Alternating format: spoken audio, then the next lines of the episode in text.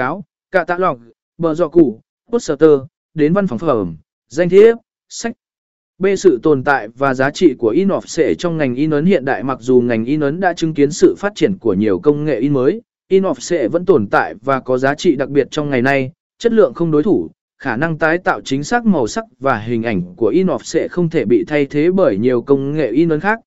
Tiết kiệm chi phí cho sản lượng lớn, đối với các đơn hàng có số lượng lớn, in offset vẫn là sự lựa chọn hiệu quả về chi phí.